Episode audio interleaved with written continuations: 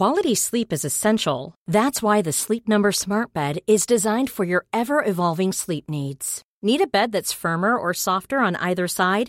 Helps you sleep at a comfortable temperature? Sleep Number Smart Beds let you individualize your comfort so you sleep better together. JD Power ranks Sleep Number number 1 in customer satisfaction with mattresses purchased in-store. And now save 40% on the Sleep Number limited edition Smart Bed for a limited time.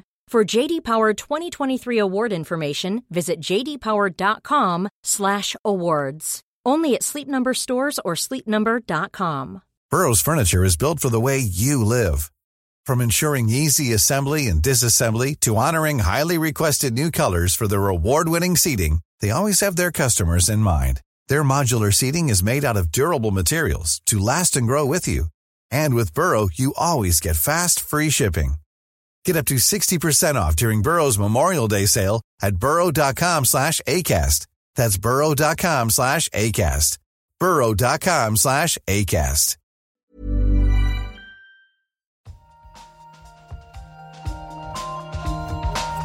In an experiment, we don't know yet. Why is light so far? Like it sounds so simple. They had no idea. But now the data speaks. I find this not only refreshing, but, but at some level astounding. nature. Welcome back to the Nature Podcast. This week, establishing climate change's role in the ongoing Australian bushfires, and Isaac Asimov's impact on robot ethics.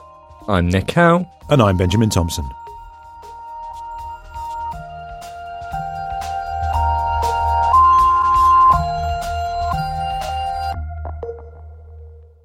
Large parts of Australia have been ravaged by bushfires that have been raging across the country for months. These fires have been, for the want of a better word, devastating, and researchers are trying to work out what contribution climate change has played in them. One of these researchers is Sophie Lewis from the University of New South Wales, Canberra. Sophie lives in Canberra, Australia's capital city, located in the southeast of the country. For weeks at the back end of last year, the city was being choked by smoke from nearby fires. But over the holiday period, things escalated. So on New Year's Eve, really, really thick smoke started pouring into Canberra and settling over the city. So on New Year's Day, it felt apocalyptic. There was a really thick orange haze. Visibility was terrible.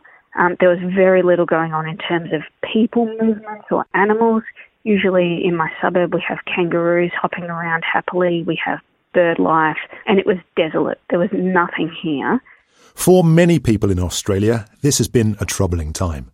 It was scary. I was really scared, and so was my partner. And we made a pretty rapid decision that um, one of us, at least, was going to get um, our young daughter out of the situation. So I flew out to Hobart to spend some time with family there, and my partner stayed in Canberra to ready our house for the catastrophic fire weather that was being forecast for the days after New Year's. Thankfully, Sophie's home was safe. To date, we haven't lost any houses in Canberra. Um, we have some really fantastic work going on here by our emergency service agencies, and they're doing a great job of getting people to get their bushfire plans ready, providing information about where is safe to be. I mean, we're very, very lucky that we haven't been impacted by those fires. We know lots of people on the uh, south coast of New South Wales around that time, and they spent time in evacuation or relief centres. Um, they faced really scary situations. So we're lucky in that respect, but it's just been exhausting. Yesterday, I spent the afternoon trying to work while listening to emergency service announcements uh, and looking at what was going on with the wind and the smoke to see if we needed to start preparing to leave our home. Australia experiences seasonal fires every summer, and there have been huge ones in the past. But Sophie describes this season's fires as unprecedented. We have had big bushfires before in the past, but none that have really occurred on the scale we're talking about. We're talking about fires over huge areas and for many months. They haven't gone out yet. There has been quite favourable weather in the last week or two, and our fire services have done a great job of using that period to try and contain some of these fires.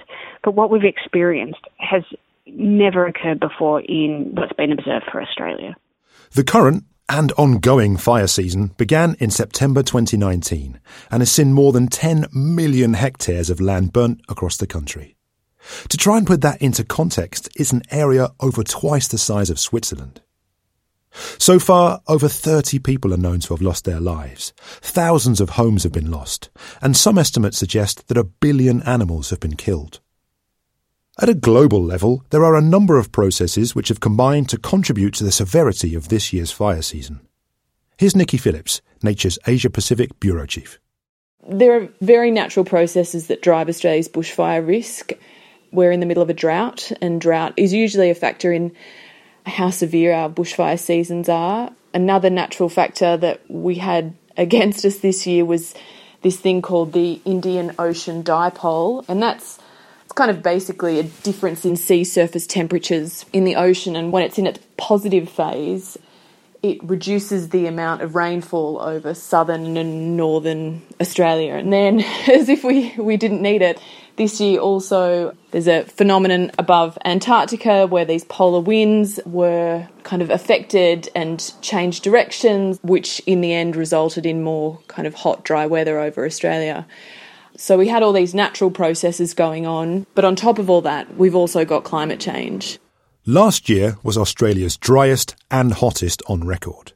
And understandably, people want to know what role climate change is playing in the fires. Linking extreme events to climate change is known as attribution science, something we've covered on the pod before. By modelling multiple factors, researchers are able to offer an idea of whether an event was made more likely or more serious by climate change. Take the extreme heatwave in Western Europe last year. Researchers suggested that this spell was made at least 10 times more likely by human induced climate change. Sophie, who you heard from earlier, works on attribution science. Last year, she published a paper linking 2018 fires in northeastern Australia to climate change. Unlike heat waves, fires are difficult to perform attribution studies on, partly due to their complexity. Here's Sophie again. We can have a really hot day in Australia, a scorcher, and we don't have a bushfire because there's so much more that goes into it. We need an ignition, so that could be anything from a power line failure, it could be a lightning strike, but we also need conditions to be primed in the environment for that fire. So we need dry conditions in terms of the fuel load and the fuel moisture content. Uh, we need winds to sustain the fire. We need usually low humidity.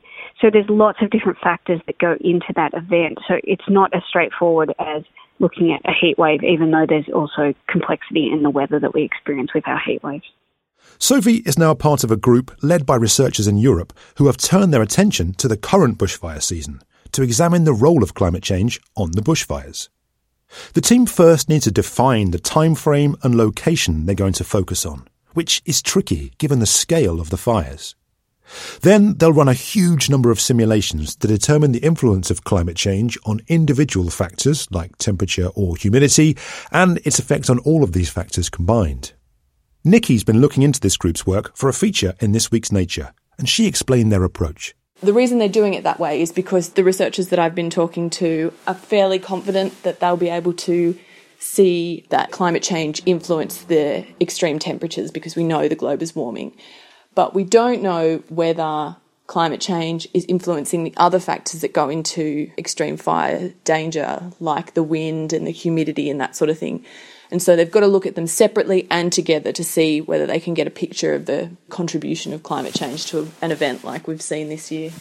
The team are hoping to publish their results soon, and Sophie hopes that attribution studies like this will help people plan for future events. If a study finds that climate change made a bushfire in northern Australia and Queensland more likely, that's really important information for people who are making planning decisions about our future because places like that aren't necessarily well set up for these fires. In southern Australia, we have very sophisticated responses in terms of emergency services and management. We have teams of volunteers who are trained and ready to go, but that's not necessarily the case in places where fires are occurring where they didn't before. So the hope is that that information will then be used and available to anyone who's at the front line of those events.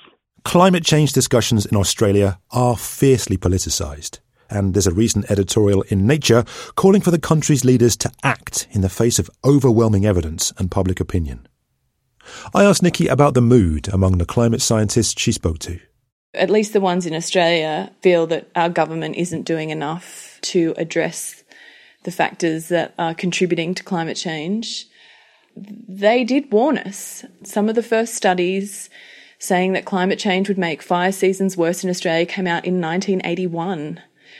In 2008, a, a government report said that the fire seasons would start earlier, end later, and be more severe. So I think there is an element of you've been warned. That was Nikki Phillips. You also heard from Sophie Lewis. You can read Nikki's feature, which talks more about fire attribution studies and the situation in Australia over at nature.com/news. Later in the show, we'll have an update on the Wuhan coronavirus story and hear how social scientists are struggling to cope with social media bots. Both of those stories are in the news chat. Now, though, it's time for the research highlights, read by Anna Nagel. If you've heard of Pompeii, it's likely because of the violent eruption of Mount Vesuvius in AD 79 that destroyed the town. Today, tourists visit the site to see casts of the volcano's victims, frozen forever at the moment they were engulfed in volcanic debris. But you may not know that nearby Herculaneum was also hit by Vesuvius. Now, remains from this site have thrown some confusion into theories of how people perished. It's long been thought that Vesuvius's victims died instantly, their soft tissue vaporized by the heat. But a new analysis of bones in Herculaneum suggests that those who died suffocated and baked rather than vaporized. That may not be the end of the story, though. Separately, brain tissue in the remains of a skull from Herculaneum had turned to glass, suggesting the victim had been subjected to extreme temperatures that would have vaporized human tissue. Vaporized or baked? Precisely how Vesuvius takes its victims is clearly still a matter of debate. Find those papers in the New England Journal of Medicine and Antiquity.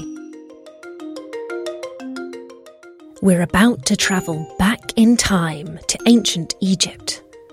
Behold, the voice of Nesyamun, scribe and priest at the Temple of Karnak. Eh. Well, what were you expecting from a 3,000 year old mummy? The sound you just heard was produced from a 3D printed vocal tract and electronic larynx. Using CT scans, researchers were able to take precise measurements of the mummified priest's vocal tract, which was particularly well preserved.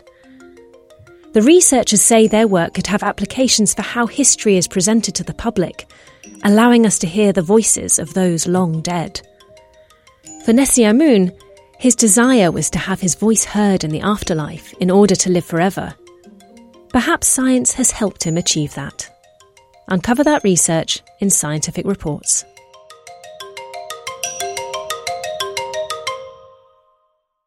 Living in the year 2020 is great. Every morning, my robot butler brings me my replicated coffee, and at work, my friendly Android colleague and I make the weekly podcast. Well, okay, the year 2020 isn't exactly how science fiction writers of the past may have imagined. Artificial intelligence is everywhere, but it's more likely to be found in an algorithm sending me targeted advertising than in a helpful robot. But one thing that's still important is the question of how machines make decisions, in particular, ethical decisions. One science fiction writer who's had a big impact on these kinds of ideas is Isaac Asimov. Now, Asimov's personal ethics were dubious. He was well known during his lifetime for his unapologetic harassment of women. Despite this, his writing, in particular stories imagining how robots might be designed to follow simple ethical rules, continues to inspire debate. This month marks 100 years since Asimov was born, and Nature has published an essay on Asimov's work by David Leslie, Ethics Fellow at the Alan Turing Institute. Reporter Shamini Bundell set out to talk to David about whether Asimov's ideas about robotic ethics still apply as artificial intelligence becomes more prevalent. She found him at the Institute, which is based in London, nestled in the centre of the British Library. Here we are in the, in the British Library. I can see just huge stacks of, of antique books here already. And how many Asimov books do you reckon they've got in the library here? Hundreds. I hope that it would be the nearly, you know, 500 that exist, or, or around 500. As well as being an Asimov fan, David has a particular interest in Asimov's vision of a future where humans live and work alongside robots. What Asimov did was he took a world in which robots were portrayed as kind of, you know, alien, like alien monsters, right? And he tried to make the, the stories more realistic, where they're exploring the possibilities that are opened up by, by robotics and what we would call now artificial intelligence. And you've got some um, books on the table here, including I, Robot, which is a number of short stories. Could you give us some idea about the kind of things that came up in these stories that he, he discusses in these books that, that were quite new at the time and have had quite a lot of influence since then? Well, I mean, I think we would have to, to first talk about the th- famous three laws of robotics, which actually uh, arise in, in the I, Robot series. And uh, the three laws are basically a robot may not injure a human being or allow through an action a human being to come to harm. Uh, that's the first law. Second law is a robot must obey orders given by a human being unless that contradicts with the first law. And the third law is a robot must protect their existence unless that protection would come into conflict with the first two laws. And so the stories that he wrote in I, Robot and, and the other uh, robot stories uh, beyond that had to do with the ways in which these three laws play out in real world circumstances. And for instance, I'm thinking of one in particular where he, he has a, a robot, I think it was Herbie, who is able to read minds and Herbie started to lie. So here it is, a very interesting passage. So she, meaning Calvin, she faced them and spoke sarcastically. Surely you know the fundamental first law of robotics. The other two nodded together. Certainly, said Bogert irritably. A robot may not injure a human being or through inaction allow him to come to harm. Nicely put, sneered Calvin. But what kind of harm? Why, any kind. Exactly, any kind. What about hurt feelings? What about deflation of one's ego? What about the blasting of one's hope? Is that injury? Lanning frowned. What would a robot know about that? And then he caught himself with a gasp.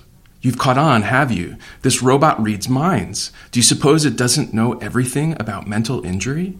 Do you suppose that if asked a question, it wouldn't give exactly that answer that one wants to hear? So anyway, that's one of these great passages where the scientists are realizing that one can't program a notion of injury or harm simply formally into a computer because it, it requires interpretation. The three laws seem to be a way of trying to program in ethics. Let's solve all sort of moral conundrums about people tied to tram tracks with, with some simple rules. How useful uh, are, those, are those rules in your discussions of, of AI ethics? We have to remember the three laws of robotics were a literary device for him. So I think that a lot of times in, in our kind of contemporary world, we're seeking out you know, a moral panacea for the problems that are raised by artificial intelligence. But for Asimov, he really intended the, the laws to be uh, an occasion for reflection on the human impacts of technology. For me, it sort of casts a floodlight on the need to actually think about automated systems as automated, as following prescribed rules and the limitations of that. In other words, the, the system might have prescribed rules, but the system won't be moral in the same way that humans are moral, because humans have to interpret what things like harm or human or humanity means. And specifically, if you're trying to program a machine to make a decision, which may include sort of ethical components, what are the kind of challenges that people are facing?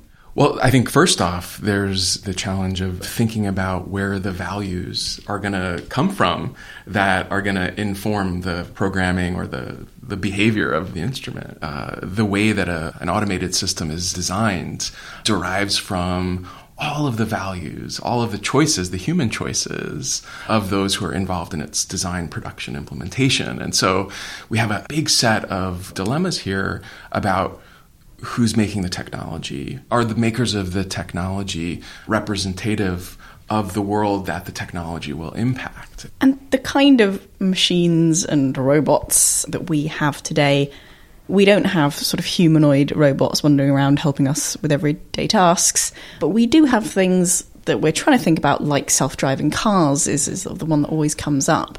Um, what kind of ethical problems are we faced right now? I think we live in a world where we are increasingly subjected to the decisions of automated systems. We, we live in an increasingly prediction oriented society where you've got a lot of large scale algorithms that are anticipating or preempting bits of our behavior.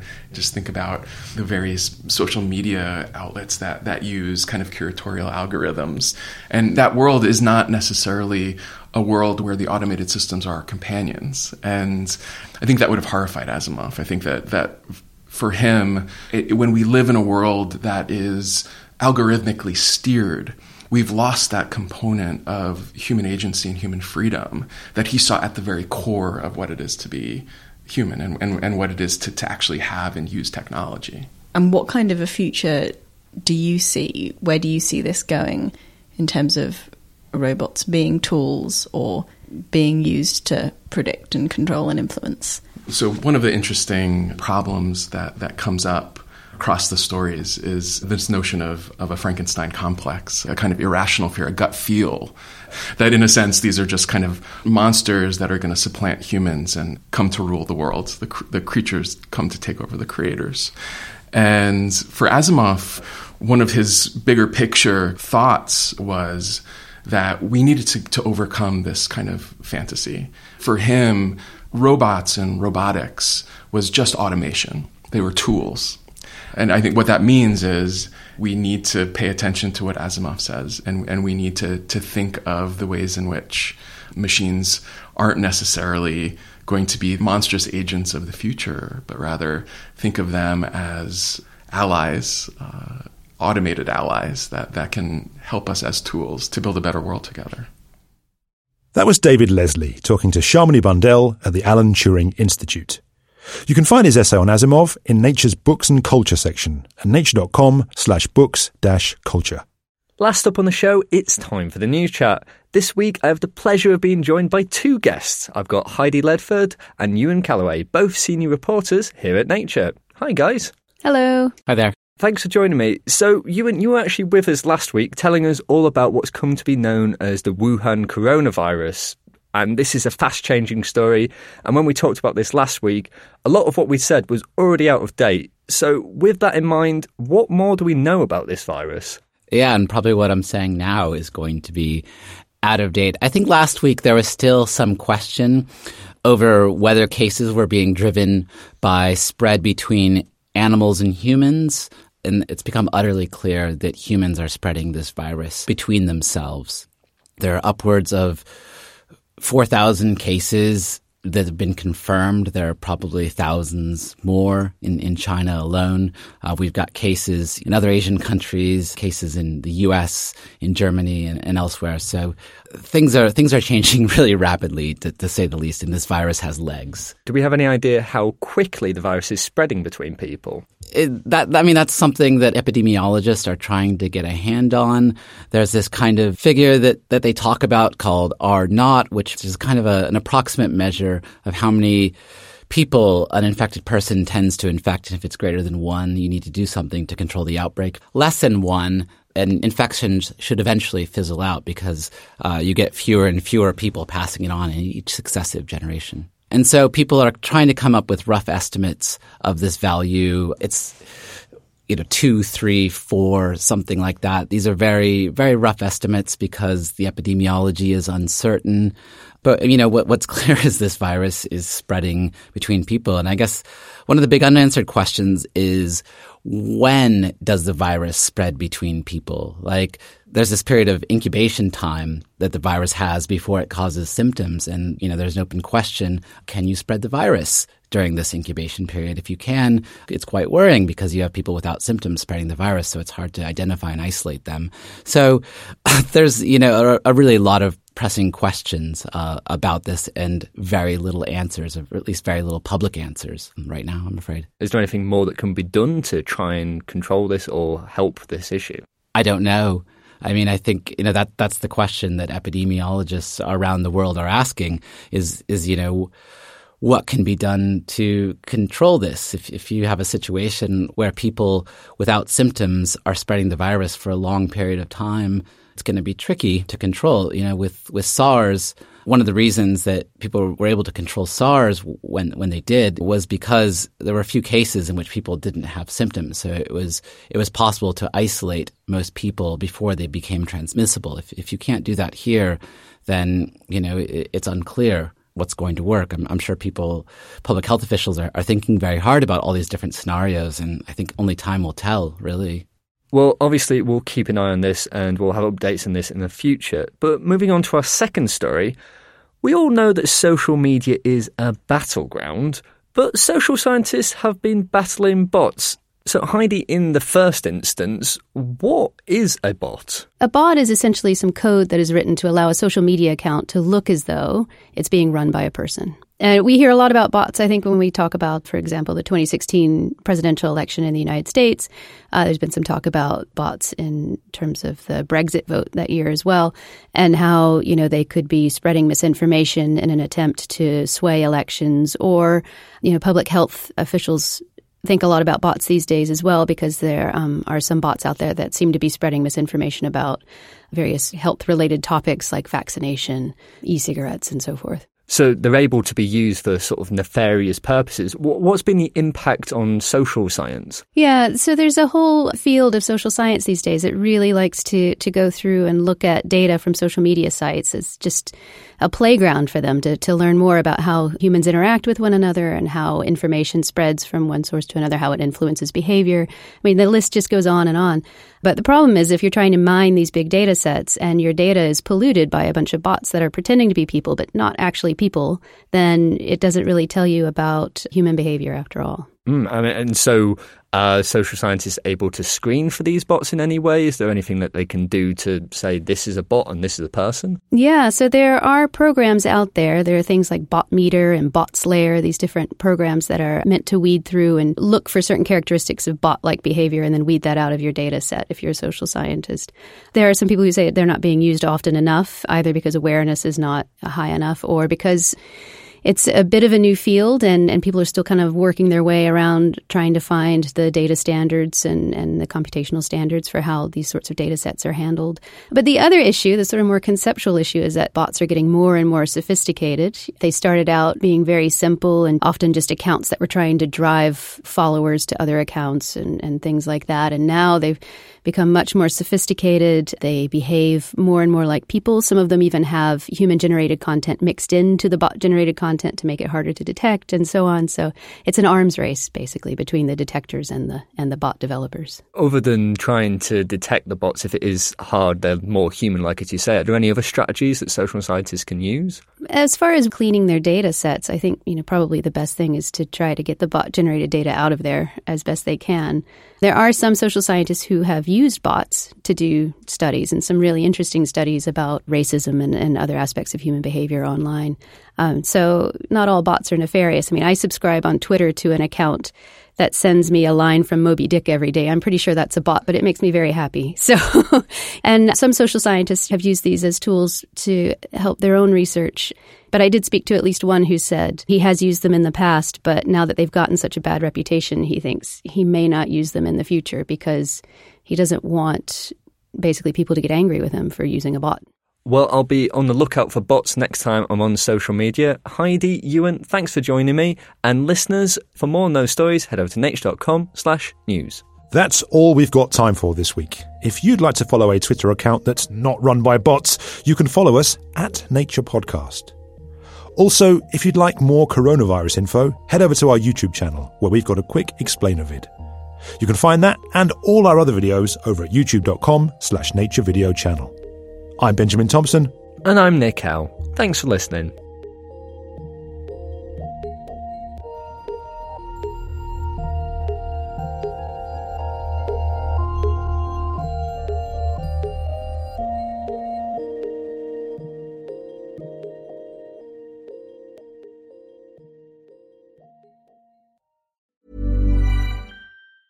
Planning for your next trip? Elevate your travel style with Quince. Quince has all the jet setting essentials you'll want for your next getaway, like European linen, premium luggage options, buttery soft Italian leather bags, and so much more. And it's all priced at 50 to 80% less than similar brands. Plus, Quince only works with factories that use safe and ethical manufacturing practices. Pack your bags with high-quality essentials you'll be wearing for vacations to come with Quince. Go to quince.com slash trip for free shipping and 365-day returns. A lot can happen in three years, like a chatbot may be your new best friend. But what won't change? Needing health insurance. United Healthcare Tri-Term Medical Plans, underwritten by Golden Rule Insurance Company, offer flexible, budget-friendly coverage that lasts nearly three years in some states. Learn more at uh1.com.